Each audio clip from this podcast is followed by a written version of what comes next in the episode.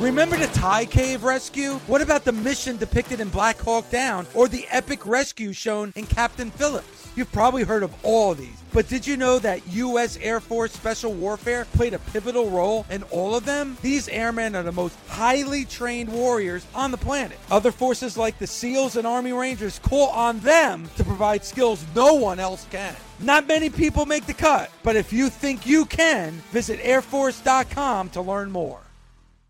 If you don't know SiriusXM, then listen up. Commercial free music plus sports, comedy, talk, and news. They have it all. And right now, you can get your first three months of SiriusXM outside the car for just $1. Go to SiriusXM.com slash busted to see offer details and to subscribe. Offer available to new SiriusXM streaming subscribers. SiriusXM, no car required. This is the Busted Open Podcast. You can listen to the full show Monday through Saturday from 9 a.m. to noon Eastern on SiriusXM Fight Nation Channel 156. Welcome to the Busted Open podcast. This is Dave LaGreca. On today's episode, WWE Hall of Famer, the greatest tag team wrestler of all time, Bully Ray and I talk to the Bella twins. That's right, Nikki and Brie Bella. They have a new book out. We get into all of that, plus their career on today's episode of Busted Open. Also, we get into Monday Night Raw and the dip, severe dip in the ratings. We kind of answer the question why. And also, we get into one of the bright spots of Monday Night Raw, and that's Liv Morgan and Charlotte Flair. All that right now on the Busted Open podcast.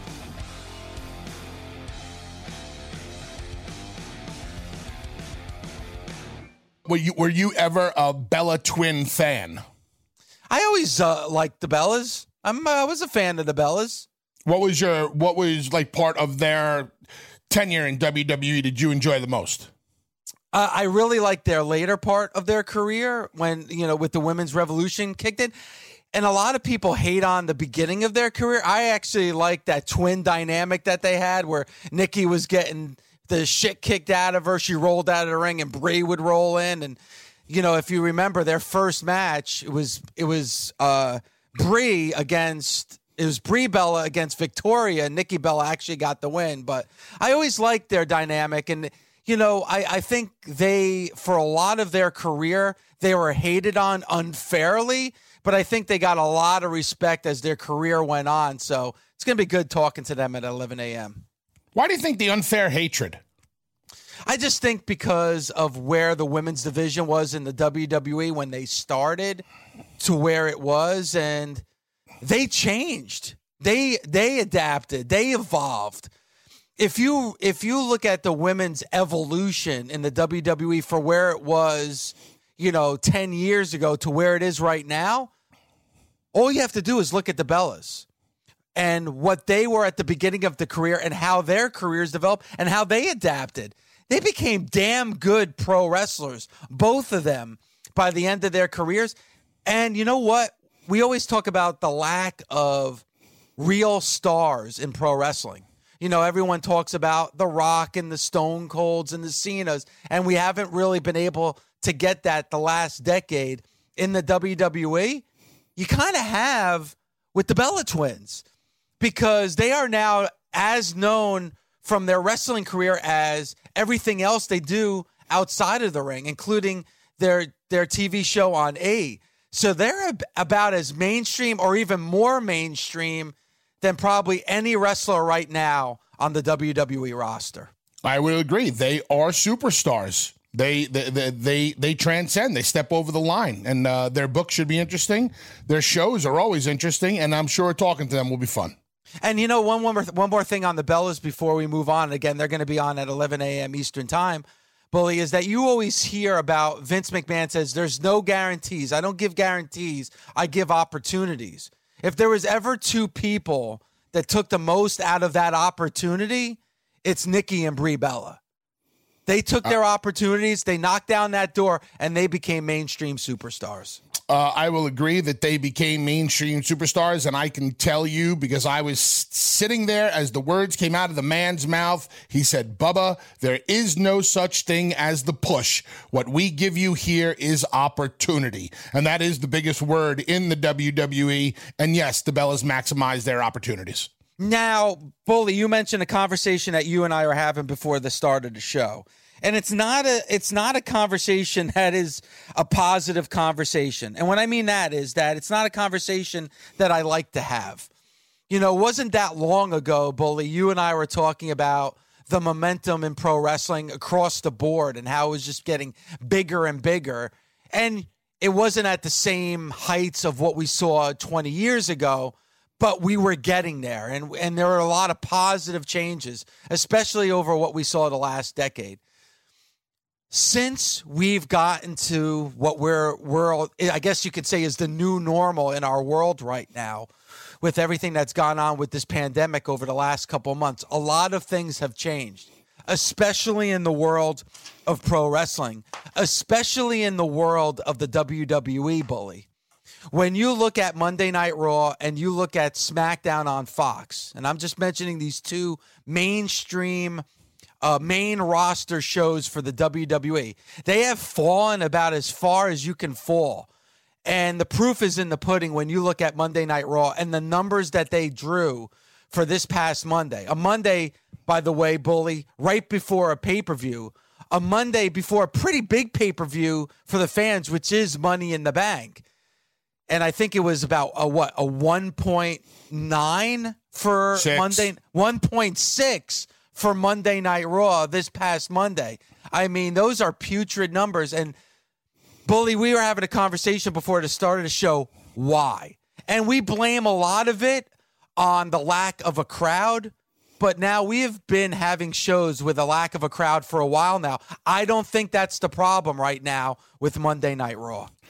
Um, you would think that with no sports on TV and pro wrestling giving us the only semi live option that there is, whether it comes to, you know, new TV shows, uh, sporting events, you know, pro wrestling is able to weather all the storms that have ever been out there in reality and keep, you know, pressing along.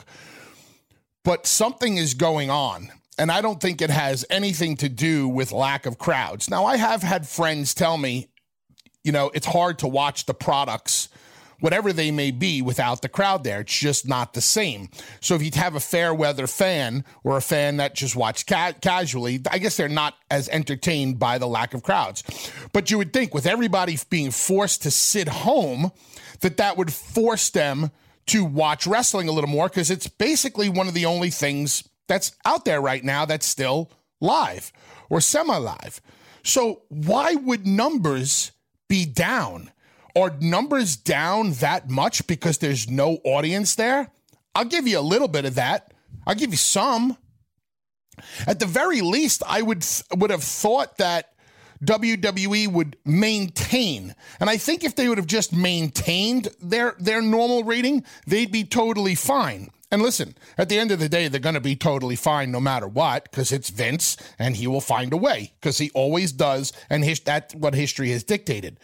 Here's what I believe the issue is. And I've been talking to you about this for a long time, and I think it's finally showing and rearing its ugly face. There's no star power on the shows. They have not built up their second tier the way they built up their second tier years and years and years ago. You have your handful of talent that is over, and then you have everybody else.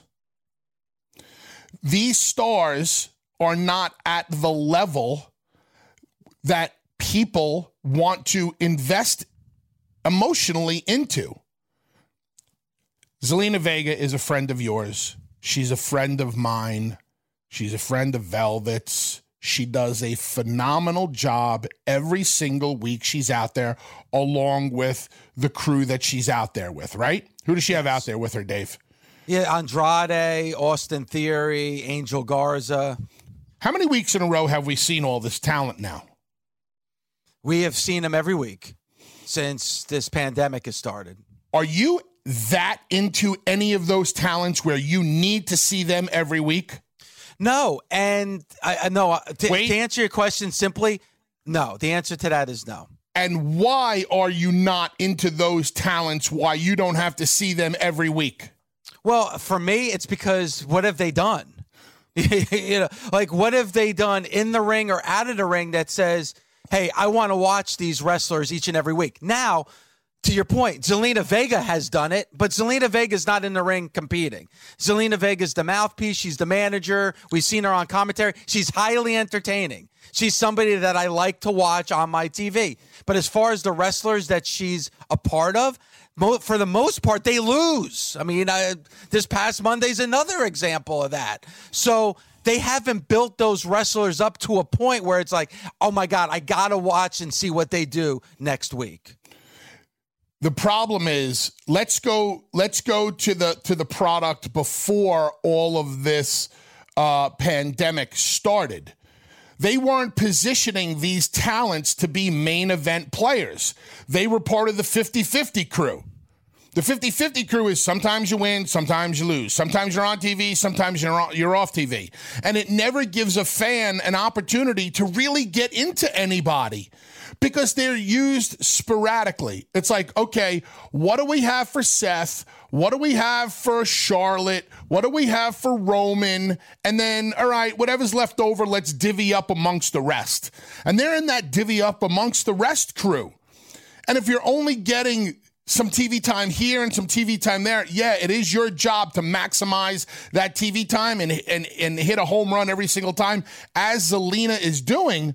But as far as the talent in the ring, people really don't have an opportunity to get into them. Really, really get into them. Did you want to see Drew McIntyre beat Brock Lesnar? Of course, yes. We wanted to see Drew McIntyre beat Brock Lesnar. Do you care about this match at Money in the Bank between Drew McIntyre and Seth Rollins? Uh, I, a mild interest, I, to be honest, a mild interest in the match. You use the word mild, and that's why they're at a point 1.6. There you go. In this, during these times, you can't afford to be mild. That's why you're getting a mild rating. And I don't like to talk about the ratings. This rating is not about, oh my God, they did a 1.6. This is more indicative about how the WWE used to build everybody up, and now they only build certain people up.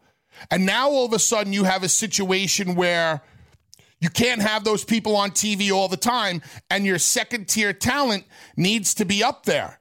Back in the day, if you go back and watch, Dave, all at one time, Stone Cold, Rocky, Triple H, Cactus, Taker, Kane, they were either gone or hurt or off TV, whatever. What did the WWE do? They relied on their second tier talent who was able to step right up. They were just waiting in that batter's box, ready to get up there, and they were swinging away, and the WWE never dipped. Now we're seeing a massive dip.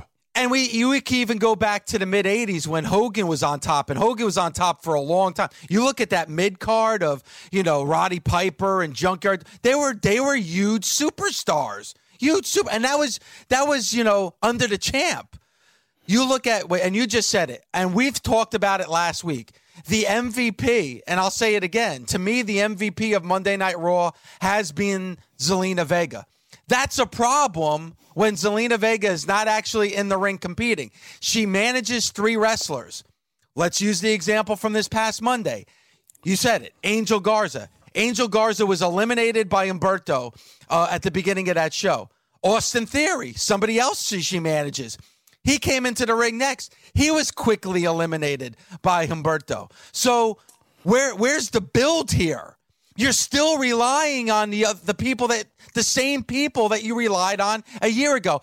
That's why you get AJ Styles back as early as you got AJ Styles and they completely dismissed a match that happened a month ago at WrestleMania 36 because they need to have him in the ring. They need to have him compete because you don't know what to do with this crop of wrestlers on your show. Creatively, Bully, and correct me if I'm wrong, creatively, they're lost. Because you just mentioned where, hey, if somebody gets injured, you know next man up, and you're going to make them look as big and as much of a star as possible. The WWE's not doing that right now. the next man up is meaningless to a lot of fans because, as you said, you have done nothing, nothing to build that person up to where it's a persona or a character that you want to watch on a weekly basis. Nobody's get was getting any real reps in the WWE. Enough reps where fans could be like, "Wow, I really like this performer," or "I really hate this performer." And then a situation hits where they could put those performers in a spot, and people could be like, "Oh, yeah, I'm into this person." Let me ask you this: Who's must see TV on Monday Night Raw or SmackDown right now? SmackDown, I'd probably say Otis is must see TV just because I'm interested in the storyline. I want and Otis is entertaining. Okay, and you can't I'm- say Otis without Mandy, and you can't say Otis without Dolph, and you can't say Otis without um, uh, Daria. So all those people go together. So if you're going to say Otis, you got to say all the supporting players because Otis on his own is nothing without the supporting players in that story. So if that's must see for you, that's great. Is that going to carry the SmackDown rating? no. Which show is must see for you? Right now, the the show that I can honestly say I look forward to and entertain me entertains me from beginning to end is AEW Dynamite on Wednesdays. Which WWE product is must see for you? There isn't one right now. These are all my points that I'm trying to. This is why when you only allow certain people to get over and you quote unquote hold others back and never let them flourish, when you don't let the talent be talented, this is what happens. I find myself watching a bunch of people. When I sit back and I watch Zelina Vega and her crew, I know that Austin Theory is a talented wrestler. I know that Angel Garza is a talented wrestler. I know everybody. I know Aleister is a talented wrestler. I know um, anybody who's on there. I know they're all talented, but I know that they are far more talented than what I'm getting on my TV. Let the frickin' pigeons loose on this product. You have to do something different. You have to shake some stuff up. Now, I say have to. Vince doesn't have to do anything. It's his bat, his his ball, it's his game, and you have to play by his rules, and, and that's just what it is. I'm just talking about this rating. And we we never point fingers at ratings on this show because it's not about the rating, it's about the product that's on TV. And as fans and as an analyst, we we watch, we appreciate, and sometimes we dissect. But there's got to be a reason why the rating is not holding when more people are home watching TV than ever before. And you know what? The rating is down across the board for pro wrestling. And I'll be the first one to admit the WWE is the captain of the ship. You know, when the WWE is succeeding, you start to see all other organizations and companies succeed. When it's down, it's kind of a trickle down effect. And I and I agree with you, Bully. To an extent, I understand it with the crowd. For a lot of people, that is a distraction. But at this point, when there's not a lot on, and ratings on TV shows are up across the board and down for pro wrestling, there has to be a reason why. And I'll take it a step further, Bully. I'm sure Evan Husney will tell you, who was a guest on our show yesterday, Dark Side of the Ring is doing much better ratings than they did last year. ESPN and FS1 have been showing old matches, Bully, that you could easily obtain on the WWE network, and they're getting ratings for that. So, you know, a, a documentary about things that have happened 15, 20, 30 years ago are getting a good rating. ESPN showing old WrestleManias are getting a good rating. FS1 showing old matches are getting a good rating. But anything new is not getting a good rating. There has to be a reason why. And it can't just be the crowds and the people in attendance. Soccer is a passion that goes beyond the sport, and Sirius XM FC's podcast, More Than a Game, brings that passion to you. Can you believe it? In each episode, FC's panel of experts take a deep dive into club histories, iconic grounds, Anfield has erupted. bitter rivalries, and so much more. There's nothing like a derby day in Manchester. New episodes are available weekly by downloading the Pandora app and searching More Than a Game. talking about the ratings dip, and it's been a massive one uh, for Monday Night Raw. Why? Is it because of the crowd? Yeah, Bully, I think you're right in a, in a lot of ways that for some people, it's been difficult for them to watch because there's no crowd. And I'm sure you know, if baseball came back with no crowd, there'd be a little bit of a dip. But I think people would be so hungry for baseball that they would watch even if there was no crowd. If NFL came back and there was no crowd, yes, there would be a little bit of a dip. But I think people would be so hungry for football that they would watch with no crowd. Doesn't seem the case right now for pro wrestling. So it has to be more than just the lack of a crowd if there if you turned on um, uh, a station and there was a baseball game on you're not the biggest baseball fan in the world. And there was no crowd there but the game was exciting. Would you watch? Yes. You wouldn't give a shit if there was a crowd there or not because the game was entertaining you based on the excitement of the play correct? Yes. Boom. There you go is it is it are we talking about the excitement of the matches? No, we understand that the matches are exciting because of the athleticism. But if we don't really give a shit about the people doing the athleticism, then it's just moves for the sake of moves. And this is what happens when you don't build up your characters and your talent. It's not about the moves they're doing, it's about the emotional investment. You're seeing it come into play. Why are 1.6 million people watching Raw?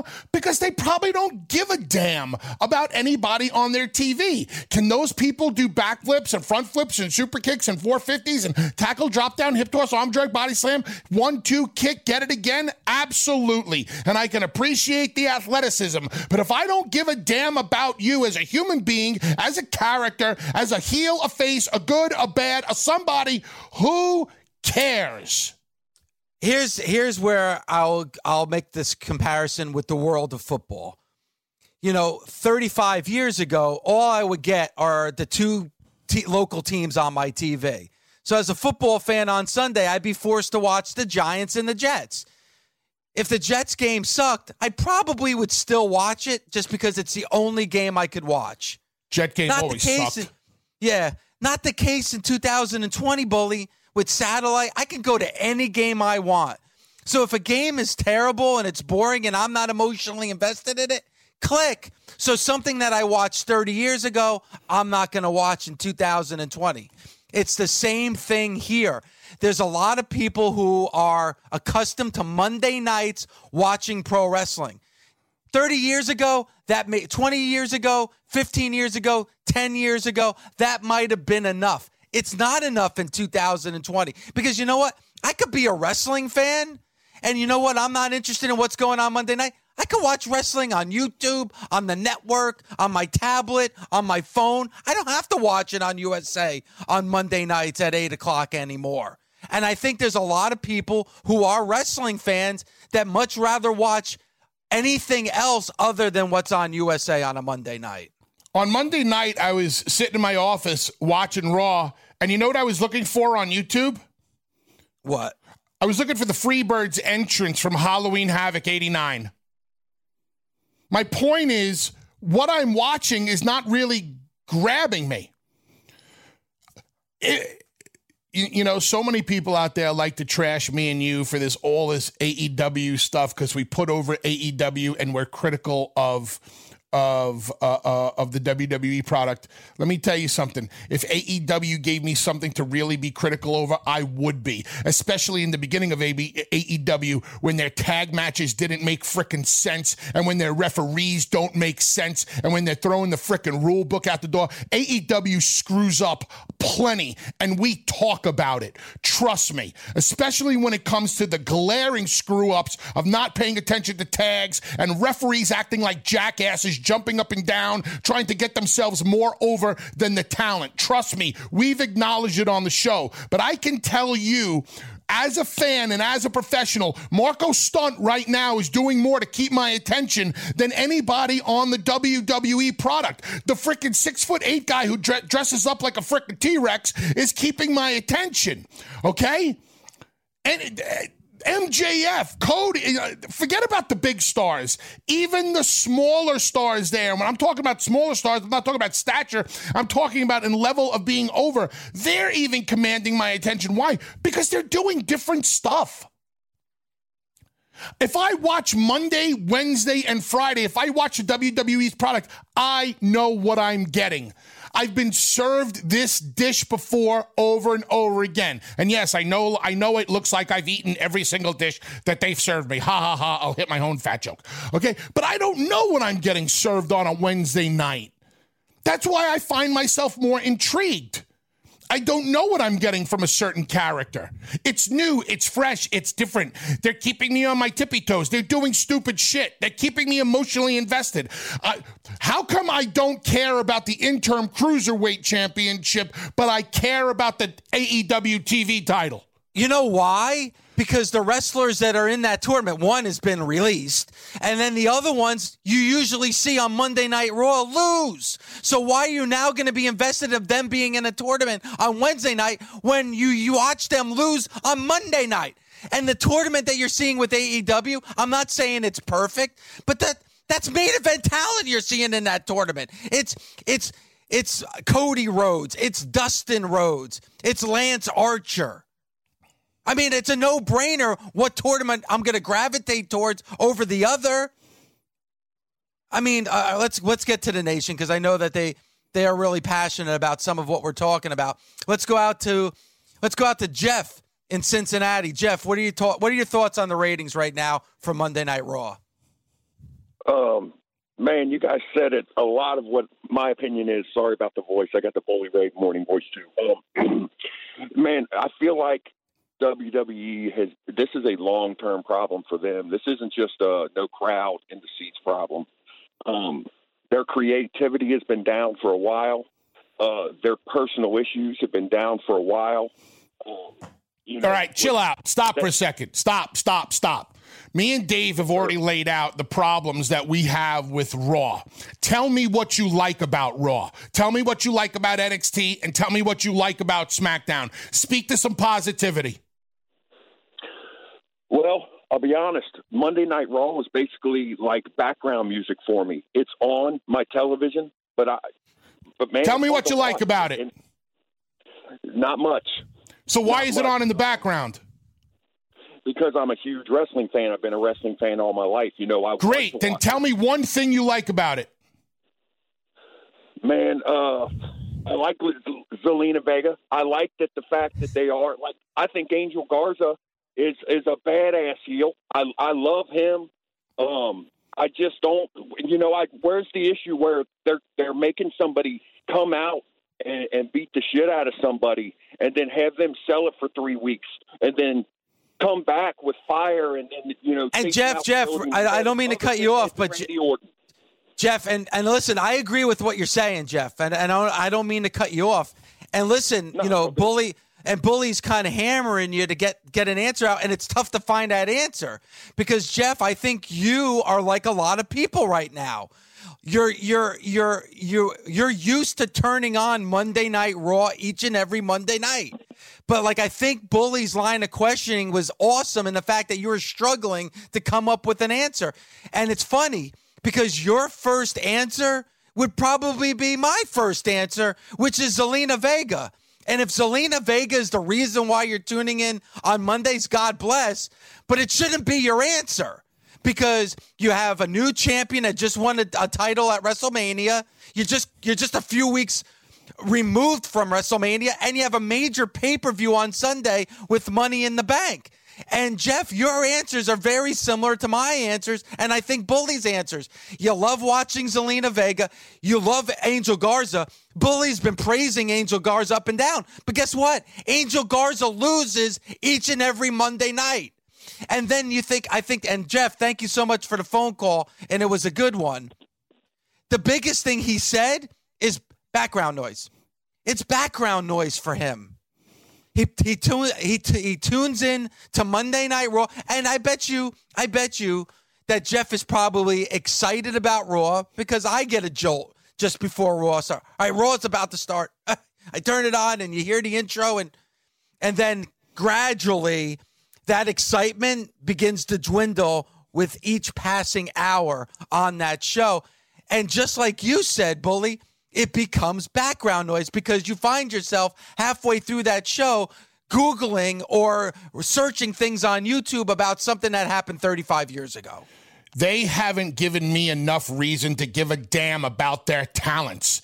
Years ago, me and D-Von worked a dark match against two nobodies. I asked Jerry Brisco, Jerry, you want us to just squash them? And Jerry said, Bubba, if you want to squash them, go ahead. But remember something if you don't make anybody, you didn't beat anybody. And this goes back to the product now. You're not making anybody, or you haven't made anybody, enough people during the time when the product was hot that now when the product is not, people can be invested in them.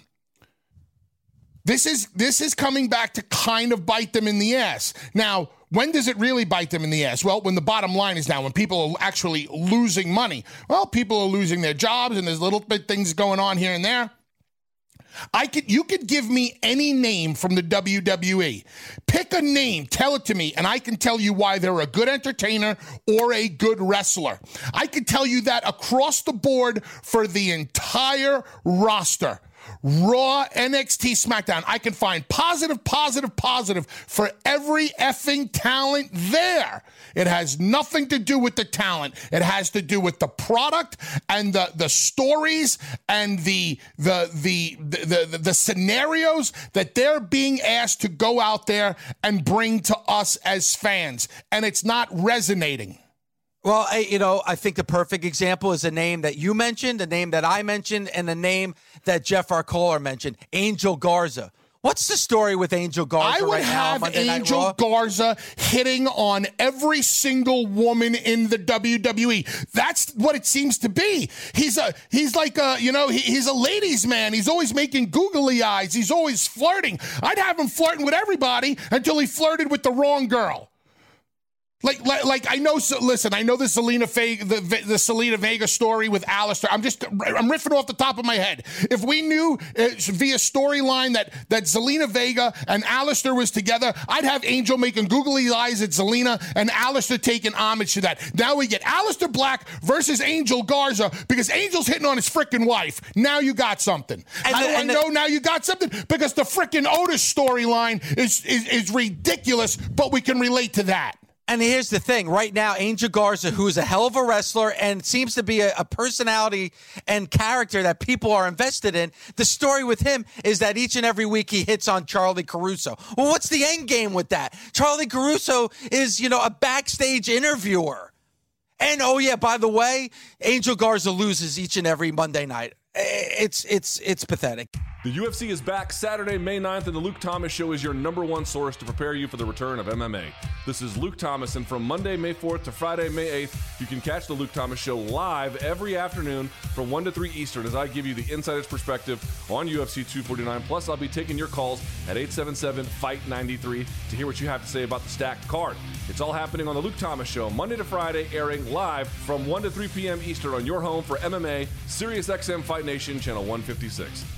They are the definition of superstars. It's Nikki and Brie Bella. The Bellas, how are you this morning? Oh, so good. Thank you. Yes. You literally gave us You chills. gave us chills. Really good. Yeah, thanks for having us on. Wow, Dave, he's going to run with that one forever. He's going to come on the show for at least the next year going, Yep, I'm Dave LaGreca. I'm the one who gave the Bellas the chills. Well, listen, Yeah. if I can just get Violetta, my wife, chills, then I'd be set. We'll give you some tips later when we go out there. Please, thank you. I, I. I, I need some because this whole pandemic thing has definitely ruined my game. But again, again, congratulations. So let me ask you this right off the bat with the book out now. Are you guys nervous about everything? I mean, having this book, is there a little nerves or is it nervous? Is it, uh, you know, nervous excitement? What, explain. Definitely. I mean, for me, it was definitely hard to sleep last night because, you know, I, I made a lot of headlines with a few of my stories that I have kept in for over 20 years. And I was really nervous for it to come out. Even when we were writing it, when we started writing two and a half years ago, I was still unsure if I wanted to tell these stories of being raped because it had been so long and it's just pain that I've carried through that I've had to work on for a long time. And you just don't know how people are going to perceive it. But I knew overall, if I could help younger women and and even women who aren't in high school or in college, like for me, it was worth it, and it's worth whatever kind of feedback I get. So, but it's still hard. I still haven't talked to my mom about it. Um, we're going to talk later today, but we still haven't even discussed it. Really? Wait a minute. You haven't talked to your mom about what you just you just you know brought up the word rape. You haven't spoke with your mom about that. No. So um, my mom literally was hearing about it for the first time through the book, and I dropped her off the book two nights ago. I put it in her mailbox with two bottles of wine because I was like, "Mom, you're going to need this." um, and she texted me a, an incredible text yesterday and was like, "When you're ready, I would love to talk." It's hard because we have to do it through FaceTime or Zoom because we can't see each other. Um, but it's she's having a hard time. But yeah, we haven't even talked yet. Nicole carried a lot of like shame and guilt, which I think a lot of women do when they're in these situations. And I was one of the first people who she came to, and really only one of the only ones for the last 20 years who's who's known about it. But that's why she wanted to write it because I think a lot of women do. They they blame themselves for what they think they put themselves in that situation when it's not their faults at all. And forever I try to tell her like it's not. It was never you. But um, you know, a it's lot, yeah, and a lot of women have already come to. I can't believe in less than 24 hours how many girls and women have already DM me or have reached out to me with stories that they've been holding on to. Do the both of you remember your very first day in the wrestling business? Yes. Yes. Deep Oh, yeah. So, but so let me ask you this: What would Nikki and Brie right this very second say to Nikki and Brie walking in the doors for the very first time? Oh my gosh. Look, I have chills again. Oh. That's what I do. That's what I do. That's what. By the way, bully, that's what we do. That's okay, what- pal? You know, gosh, that you know, I would tell myself, I, you know, the one thing Nicole and I, the first day that we stepped into the business, we were just all smiles and bubbly and looked at, just thought we were kind of walking into this positive world, and we got rocked a little bit. But I would tell myself like, stand strong. Like it took me a while, I feel like, to find my confidence and courage in the business um, because you're just you know, with politics and getting heat and everything, you just are always so scared. And I felt like I was constantly walking on eggshells. So I would tell myself in the beginning, like, F it.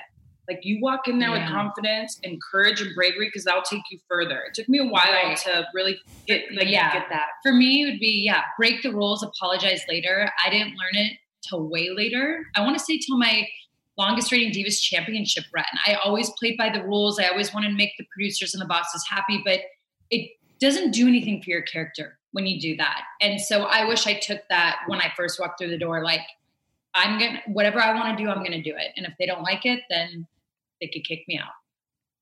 Well, you definitely broke the rules in that first match on SmackDown. I mean, geez, that twin magic. Right. You know, to put the spin on it. I'm going to throw out a word that a lot of people describe you as, and I want to get both of your reaction to this word, and that's the word hero. Because you hear that a lot when you know when it comes to descriptions of the both of you. What do you think about that word? And do you think it's an accurate word to describe you as?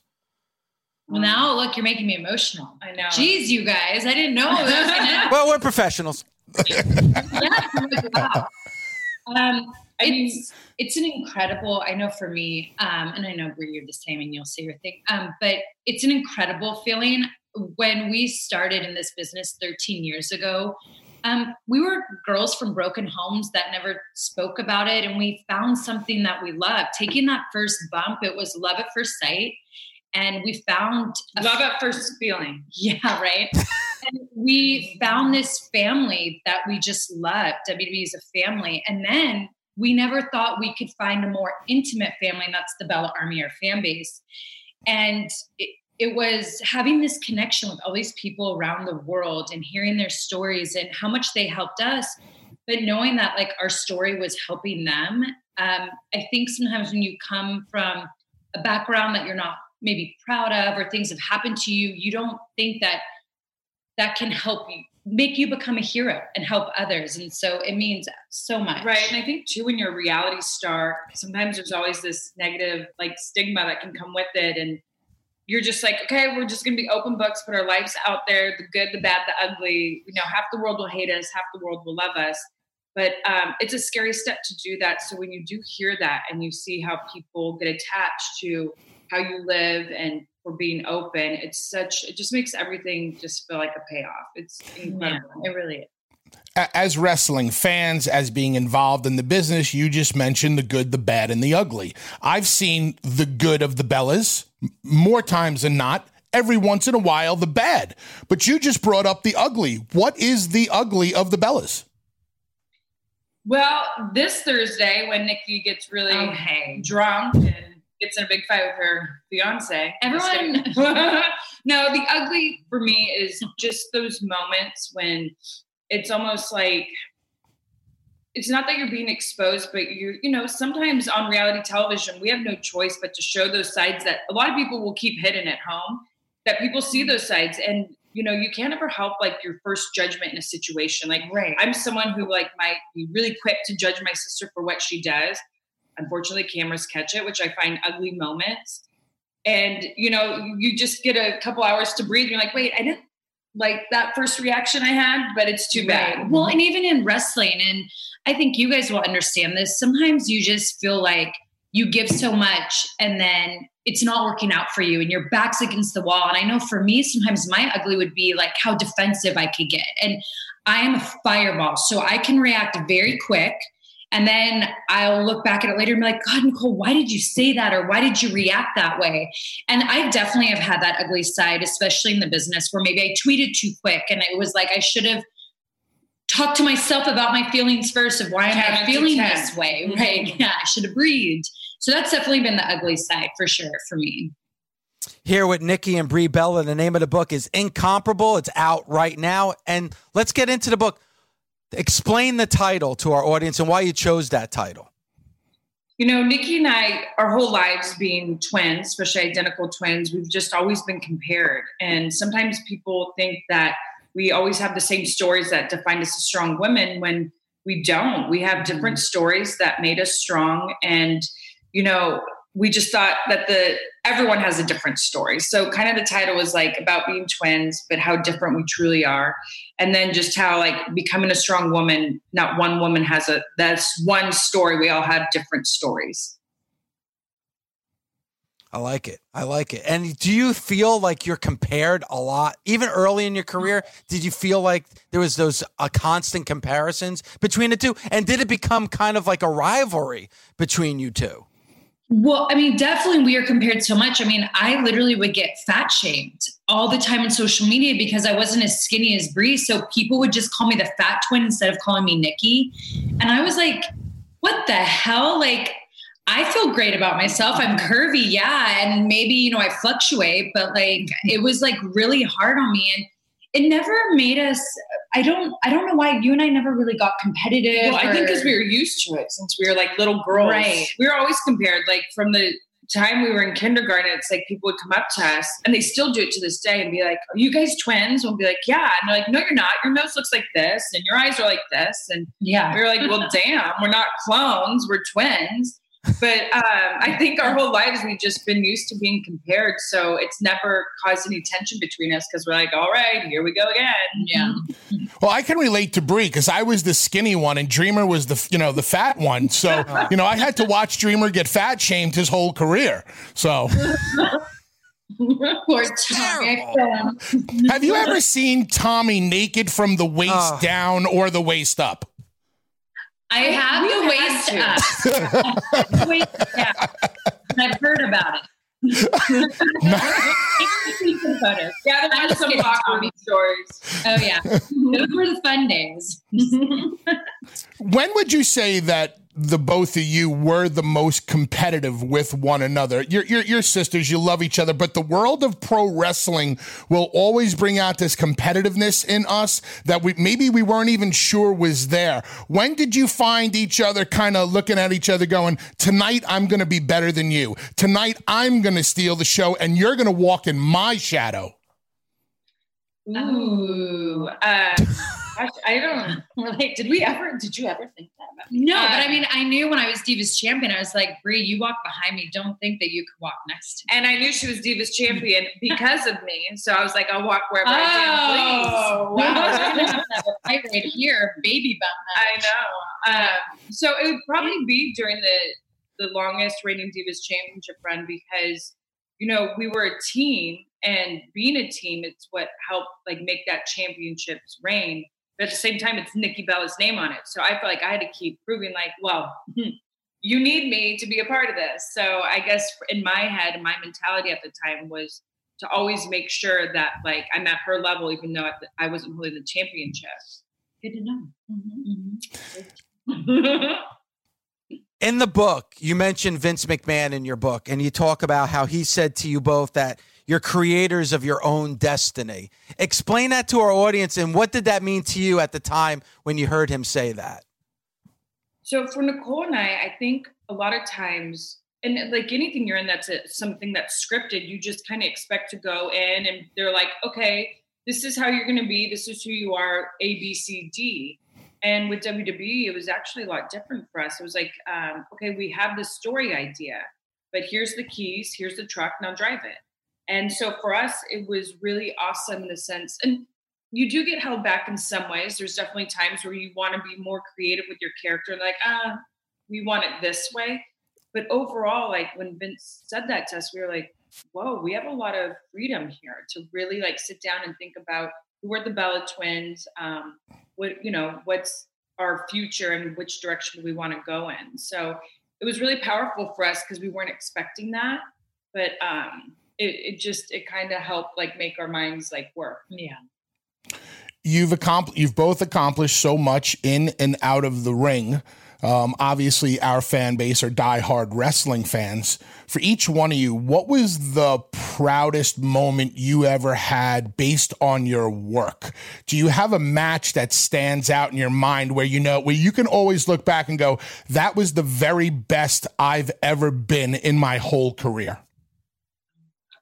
Yeah, you know, it's it's interesting because when you talk about professional wrestling, there's two ways I always look at it. Like story, like your, my I, when I think of my story with Stephanie McMahon, we didn't have the most skillful match at SummerSlam, but it was our story leading into it and the story we told in that match that made me really proud. But then when I think of skill um, and that side of professional wrestling, there was this match I had one time with Becky Lynch, and it was just for main event because we were in the Divas Revolution story. So it would be like a match on Raw, match on SmackDown, one on main event. And, you know, we were like all the scrolls were getting paired up all the time. And Becky and I kept getting paired up a lot. But I feel like we kept wrestling on main event. But this match I we had, and because it was main event, you know, you kind of just go out there and like, we'll just call it out there type of thing because it's not Raw or SmackDown. And I was, we both came back and we were like, whoa it was just i was so proud of it and it was incredible and becky and i will still talk about that match and we're like never probably saw the light Yeah. of day that much but we were really proud of it Yeah, and for me, um, like I, I think of Brie story and match. One of the matches that I'm like the most proud of was Paige and I had a Divas Championship match. It was the Monday before WrestleMania. Um, 32 32. no no 31 31 when it was in San Jose, California. And they, I mean, you know, that the card, uh, the Raw before WrestleMania was always mainly geared towards the men, especially at that time. And they gave us two segment match. And I remember they they put a lot of pressure on Paige and I, but I we went out there and I'll say we killed it. We we had the crowd. It was at the Staples Center. and we told a great story. We had them on their feet, and we were just so proud when we came back. And I just remember feeling so proud of that because it was like that period of time. Like if you girls mess this up, that's it. No more two segments or any of that. Um, and story wise, it's when I screwed over Charlotte on my longest reigning Divas Championship reign when I was going to actually become it. And Vince had this idea of Brie and I doing a twin switch, and then the ref gets involved, and then it gets turned around my and toilet paper coming out of coming my- out of her shirt. and I remember going to Vince, going, Vince, isn't this confusing? I don't know if they're going to buy it. it. It's just, and he goes, No, this is going to make Charlotte such a baby face going in your guys' championship match. Like, trust me, like, just please do it. And so I was like, Okay, I'm going to listen to him. and how the crowd reacted. Like I didn't think I could become more of a heel in that moment, and I did. And Charlotte truly became a baby face. And even when you see Rick's face in the ring and Charlotte starts crying, and that was like one of my proudest moments as far as story because I didn't know if it was going to work, and when like it worked beyond what I thought, it made me really proud. I, I always tell the listeners, and I've explained to Dave that Vince is the easiest person in the WWE to talk to. What was your relationship with Vince like, and do you agree that he was extremely easy to talk to? So for Nicole and I, definitely. I mean, he's definitely intimidating. You do kind of get scared when you go in. I don't know why. It's like sometimes you forget like how to talk properly, but he, the thing Yeah. that you did feel from Vince is he appreciated when you did come in with either ideas or to pick his brain. And Nicole and I, like, we were the girls. Sometimes you'd see us waiting outside the door, and you'd have to wait for sometimes an hour, and you're like, "Oh gosh, I'm so, So embarrassed." embarrassed, yeah.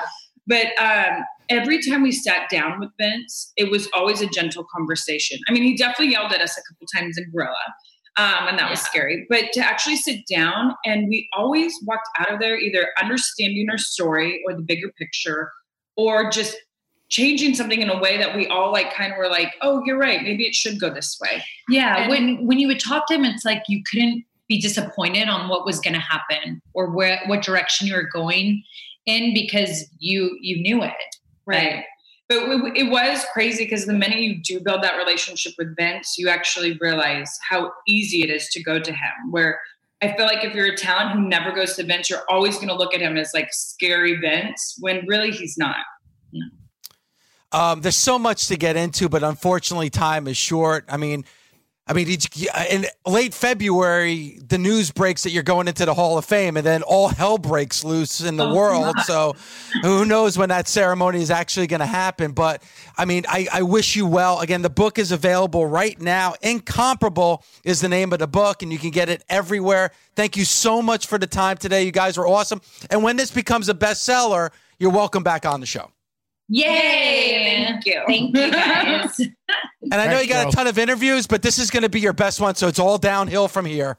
Oh yeah, true. it was a great way to start a morning. Chills, tears. I feel great. No- nobody else is giving you chills today, that's for sure. Uh, thank you. Thank you so much again. Nikki and Brie Bella, Incomparable is the name of the book. Thank you so much for the time. We really appreciate it.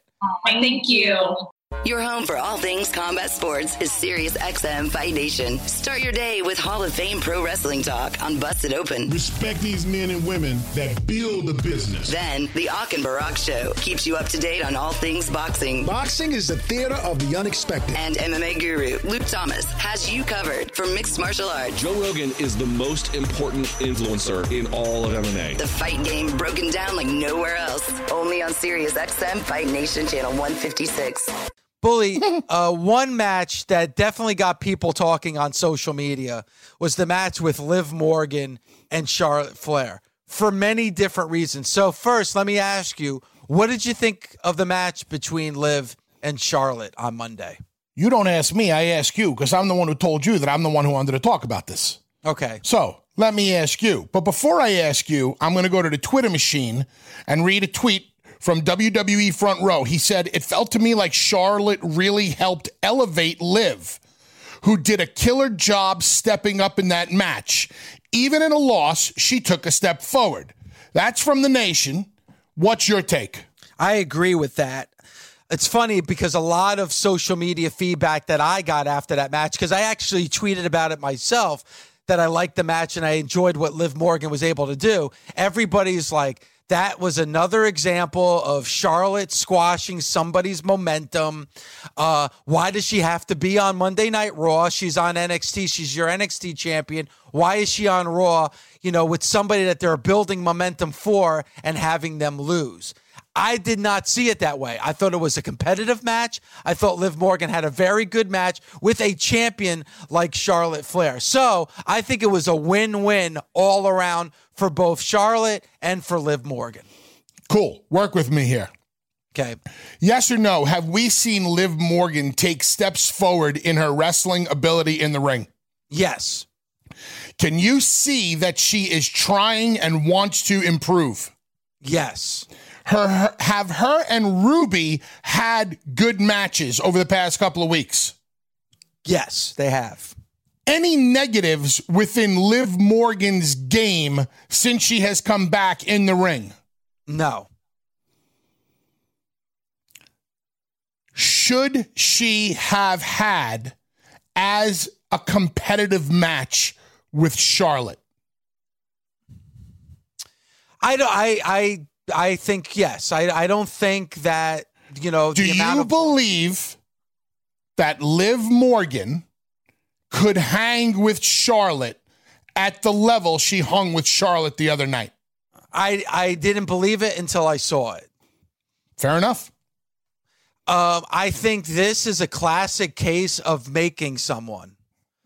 Uh, you have somebody like Charlotte Flair, and, and and this has been done throughout the history of pro wrestling. But you have someone like Charlotte Flair, who I think is the best when it comes to that women's division in the WWE. She's the top of the mountain. And you had somebody like Liv Morgan, who has done really good things, has had competitive matches, has looked good since she's come back. And then she had an ultra competitive match with the champion. Did she win? No, she did not win. But man, she looked good. So now coming out of that, I want to see Liv Morgan again. Now I'm looking at Liv Morgan as somebody that could compete at a main main event level. So again, I'll say what I said before, Bully. I think that's a win for everybody. We're just talking about how they're not making anybody, they're not building anybody. I think the one rare example of them doing it right now is Liv Morgan, and I can't see. It baffles my mind. It confuses me that people could look at that match and say, oh my God, Charlotte killed Liv Morgan. If anything, Charlotte made Liv Morgan on Monday night. Correctamundo. And what did I tell you earlier about the advice that Jerry Brisco gave to me and D-Von? If you can't make anybody, then who did you really beat? Correct. So it would have been very easy for Charlotte to blow through Liv Morgan because even though Liv is getting better, she's not on Charlotte's level. Charlotte helped get her up to the next level. Did I expect Liv to beat Charlotte? Nope. If if Liv would have beat Charlotte with a roll up and her legs on the ropes, would I have been happy with that? Nope. Because in no way, shape, or form should Liv Morgan at this stage of the game be beating Charlotte Flair. It's not about winning and losing right now for living for live. It's the performance and her taking the next steps. Yep, Charlotte went over, but Liv got over. And she got over because Charlotte helped her get over. So all of those people talking shit about Charlotte should be giving Charlotte a standing ovation for everything that she did for Liv. And great job by Liv for stepping up her game to an athlete and a performer and a pro wrestler that is far superior to her. In every way, shape, and form, that match worked. And I'm starting to see things in Liv that I saw in Trish years ago. And here's how this works compliment wise. Am I saying Liv is the kind of wrestler that Trish was? Nope. But one of the hardest working people I've ever come across in my career was Trish Stratus, and always wanting to get better every time she went out there. She was constantly trying to learn. You couldn't beat the crap out of her hard enough. She never complained. She paid her freaking dues and she moved forward. She constantly took steps forward. And that's what I'm starting to see in Liv's performance a willingness to take steps forward. And that's how you get to the top. And I love what you said, Bully. And this is where it's shame on the people that were killing Charlotte and and blaming her for killing the momentum of Liv Morgan. First of all, it's only been a few weeks for Liv Morgan. Let's let's look back at where Liv Morgan was a year ago or even 6 months ago and where she is now and the way you perceive her after that match on Monday night. But bully, it's what you just said. It's steps. I, I, don't understand fans. They want everything right now. They want Liv Morgan at the top of the card like that. What the fuck is wrong with you people? It's steps, it's gradual. That's how you build a story. That's how you build a personality. That's how you build a character. There's an old adage in pro wrestling, Dave slow and steady wins the race. And if they continue on with Liv right now with this gradual build, have her have good match after good match after good match, put her in there with the right people. I got to tell you, I thought her and Ruby did a great job, those two matches they have. And they're not doing a damn thing with Ruby Riot. I think she deserves an opportunity also. Because I saw Liv and Ruby work together really, really well. And Liv couldn't have looked as good as she did against Ruby if Ruby did not do her job well also. They both have unique looks, they both have unique characters, they're both young. Give them both opportunities. And the opportunity is going to come again where she's going to be in the ring with Charlotte. And when that time does come, Bully, your perception of Liv is going to be completely different. Where you think, you know what, Liv can Liv can win, Liv can beat Charlotte. That that was not the case on Monday. That was, I mean, what did you want on Monday? Uh, for Liv to beat Charlotte or for Liv to have another match with Ruby Riott? No. This is a wake up call. This is like, wow, she's not there yet. She's not there yet. But man, maybe in like three or four months, maybe Liv can hang with Charlotte Flair. Maybe six months from now to a year, maybe she could have an opportunity with Charlotte and be a champion. But you you gotta like everybody wants a story. It's amazing to me. Everybody wants a story, but they want the final chapter in chapter two. They, that there's a reason why a book has chapters. It builds towards the final climax. I don't understand why wrestling fans want the end right away. Makes absolutely no sense. You know, you just you brought up the word climax, right? And whenever you hear the word climax, what do you think of? You know, you think of like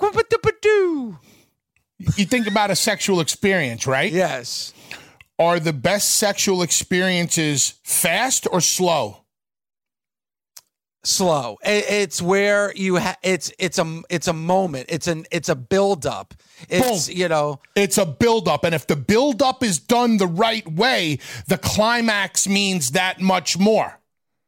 And that's how I look at it with wrestling. If you build it the right way, the payoff will be that much better. Yeah, can we go really quick and get it over with? Yeah, boom, boom, boom, boom, boom. But it's here, then it's there and done and forgotten about. Yep. And there is something to say about get in, get on, get off, get out. Yeah. But in wrestling, that doesn't work the majority of the time. Slow build so that when you get to that end result, there's something really there that's going to last for a long time and is not just going to dissipate the moment it's over. Think about the confidence the WWE must have in Liv Morgan to put her in the ring with Charlotte Flair. That's, like for people, that's that's, that's Heyman. That's Heyman one on one right there. So, so there's somebody in her corner that sees something in her and knows that she could be a major superstar. Here's the thing: let's think of the let's think rationally right now. Are people are people now going to give up on Liv Morgan because she lost that match to Charlotte Flair? Bully was just saying about the amount of offense she got into that match. She looked great in that match. She's not on the same level as Charlotte, nor should she be. She shouldn't be anywhere near the level of a Charlotte Flair. Charlotte Flair's on top of the mountain. She's at the peak. So why would you have somebody that just got reintroduced, somebody that just got a couple of wins under her belt, go in there and have a showcase? No. All she needed was that little bit of offense and that little bit of confidence and that little bit of a showing for us to make us believe that, wow, somewhere down the road, she's going to get an opportunity again. And maybe when she does, she's going to win. God, did anybody ever see the fucking Rocky movies for crying out loud? That's what the Rocky movies were based on. Did Rocky win in the first Rocky movie, Bully? No, he lost.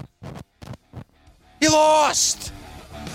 Thanks for listening. Catch us Monday through Saturday on Busted Open from 9 a.m. to noon Eastern on SiriusXM, Fight Nation Channel 156. The Busted Open Podcast. BP added more than $70 billion to the U.S. economy in 2022 by making investments from coast to coast. Investments like building charging hubs for fleets of electric buses in California and starting up new infrastructure in the Gulf of Mexico. It's and, not or. See what doing both means for energy nationwide at bp.com slash investing in America.